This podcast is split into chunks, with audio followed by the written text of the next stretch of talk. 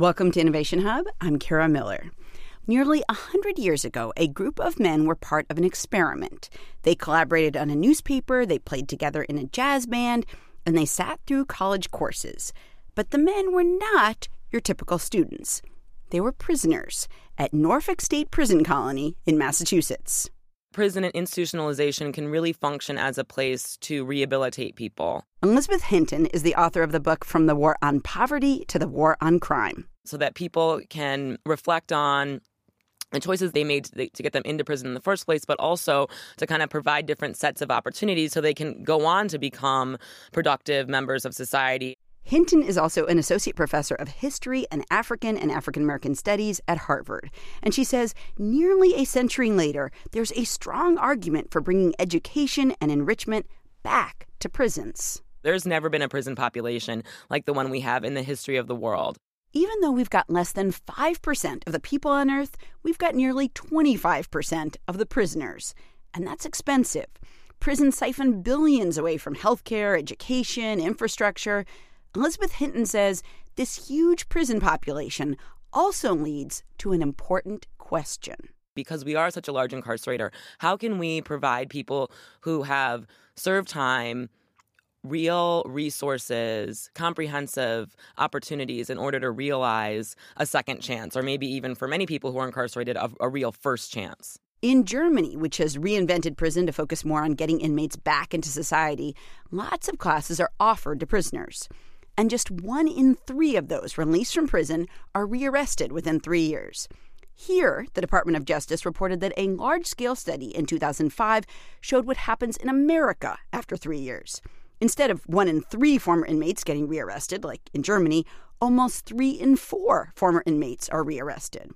And when almost everyone who goes out the door ends up coming back in, that's expensive. In the past few weeks, we've seen some strange bedfellows on the issue of education and rehabilitation for prisoners, including Jared Kushner, President Trump's advisor and son in law, and many Democrats.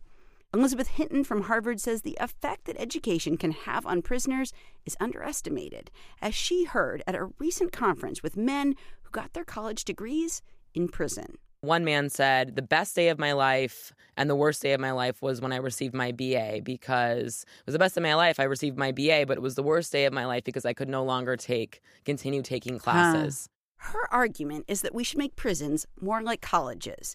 It would be better for prisoners, for society, and for our wallets people who are incarcerated in the United States also represent typically people who are undereducated. So, actually, even more so than race, for all of the kind of gross racial disparities in our criminal justice system, if you education is a far greater predictor of incarceration than race. So, if you're a white man without a high school diploma, you are much more likely to end up in prison than a black man with one. And so, we can think, okay, here's a group of people who have been, for a number of reasons, systematically denied access to education and unable to support themselves and survive in the formal economy.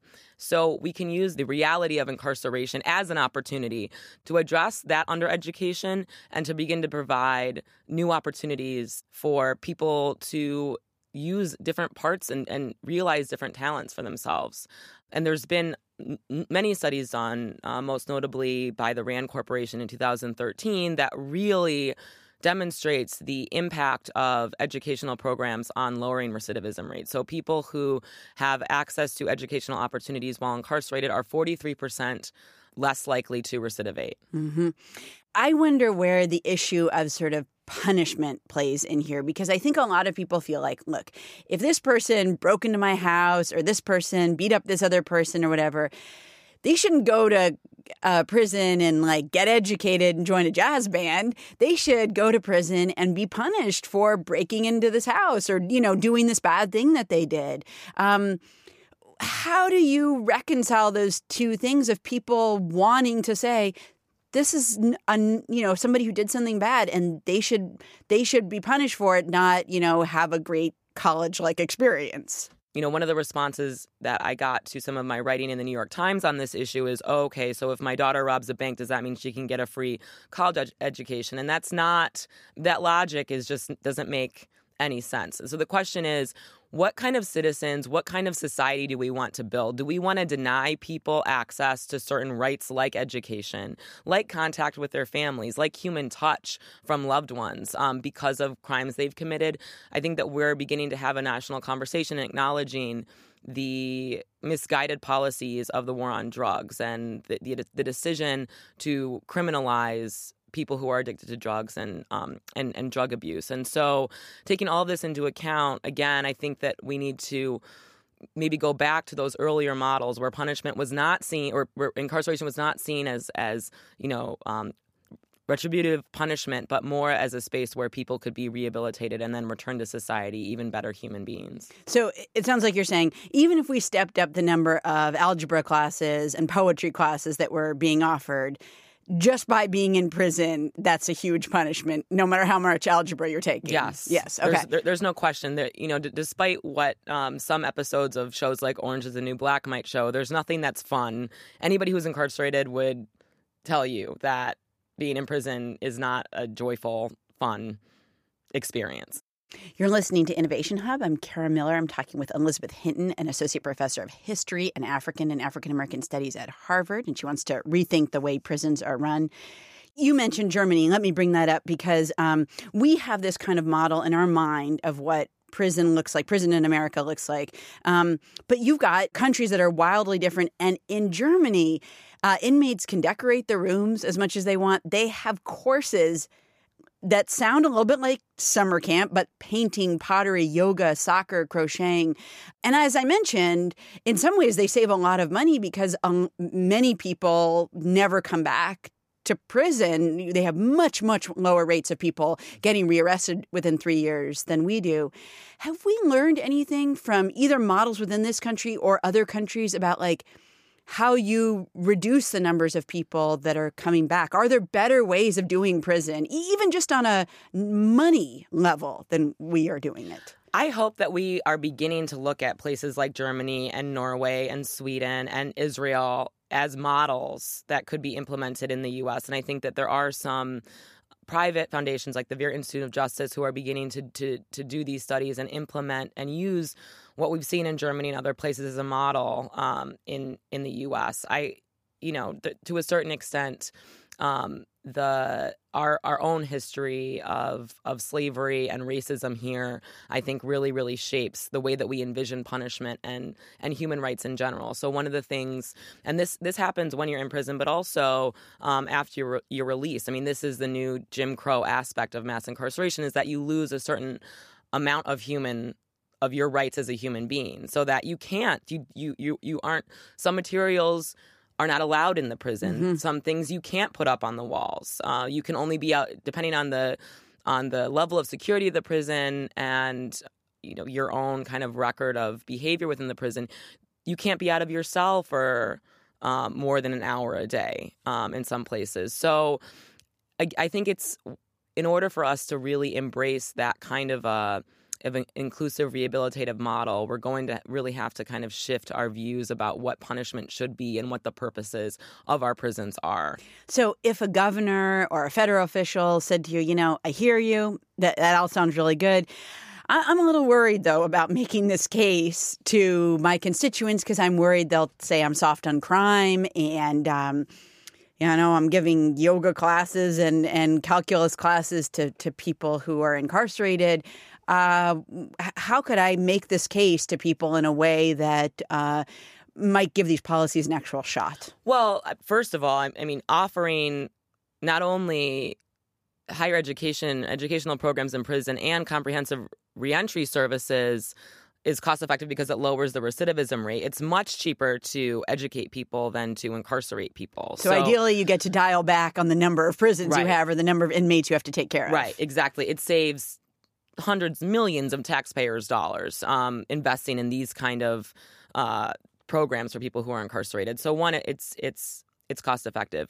I think one of the biggest challenges we have in general is the ways in which we have decided to allocate resources. And over the past 50 years, and this is the this is part of what I cover in my book, there's been a real disinvestment from social welfare programs and an investment in uh, police and prisons and surveillance measures. And so part of it is thinking about what would a crime prevention program look like that actually invested in underserved and under-resourced public schools in the first place that might give people opportunities and open up minds in a way that would lead them out, you know, to to a totally different path that doesn't involve informal economies or um, or what's seen as crime. So I think part of it is we've got to have a more comprehensive crime prevention program. Um, in terms of actually beginning these programs, a lot of governors, including most notably. Um, Andrew Cuomo in New York have you know faced a lot of resistance and I hmm. think that again in terms of our values as a nation unfortunately, I think it's going to be very difficult for these types of programs, educational programs in prisons, to really take off until we begin to rethink our educational system and higher education as a whole.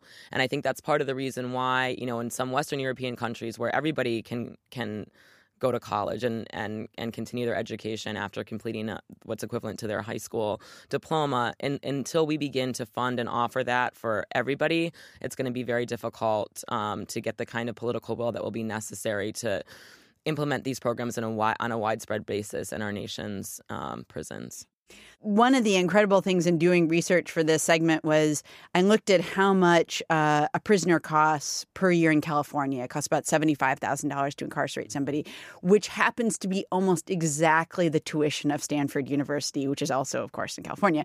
Um, and it's just this incredible thing that college, it, you know, this isn't true in every state, different states have different costs for incarcerating people, but it's incredible that in, in some states, the cost of college and the cost of prison is really almost exactly the same, even though those are, though those are very different experiences. Right. And states like California, my home state of Michigan, Georgia, spend more money incarcerating people than they do on the public school system. So, again, this is a real value shift in the US that I think we've really come to this kind of fiscal disaster with our punishment system and law enforcement in general. And unless we really rethink and shift our priorities, this is it, it's going to continue to be kind of the engine of, of inequality in the U.S. What do you see as the direction here? Are there, you mentioned Andrew Cuomo mm-hmm. in New. York, the governor of New York, um, as having pushing for more education in prison what do you see? Is there a trend amongst governors? Do you see certain states moving towards this, or is this still too taboo? Like, you know, you got to offer things to people who haven't committed a crime before you get to the people who have. I think one of the things that is really promising is that colleges and universities are increasingly stepping up to fill this void and kind of begin to redistribute some of the resources that they have and i think faculty are really interested in in teaching people who are incarcerated and kind of recognize that because mass incarceration is you know what some say is a civil rights issue of our time you know are really trying to use their expertise to fix it. And and because of the restrictions that have been in place since the enactment of the 1994 crime bill it has really been a private led effort. And so i think that we're beginning to see elite you know universities princeton yale hopefully harvard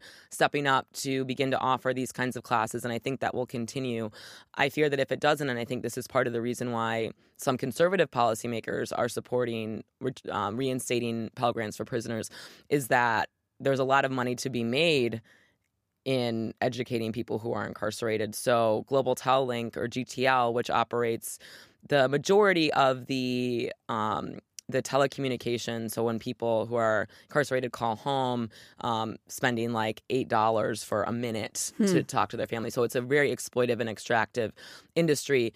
They are they're already beginning to kind of get in the prison education market and are developing tablets that have thousands of books uploaded onto them so that people who are incarcerated can take online classes. And so I think that there's a strong lobby industry there and because there's all this potential profit to be made because of the sheer number of people we do incarcerate, unless colleges and universities step up to kind of take control over educational offerings in prison, it will become the kind of common denominator. Um, for prof- a for-profit enterprise that again won't really bring the kinds of returns or lead to the kinds of transformations that I think that we would ultimately like to see. Elizabeth Hinton is a scholar. She's written about prisons in America. We will link to her article in the New York Times at our website, innovationhub.org. She's an associate professor of history and African and African American studies at Harvard. Elizabeth, thanks so much for being here. It's wonderful to, to speak with you.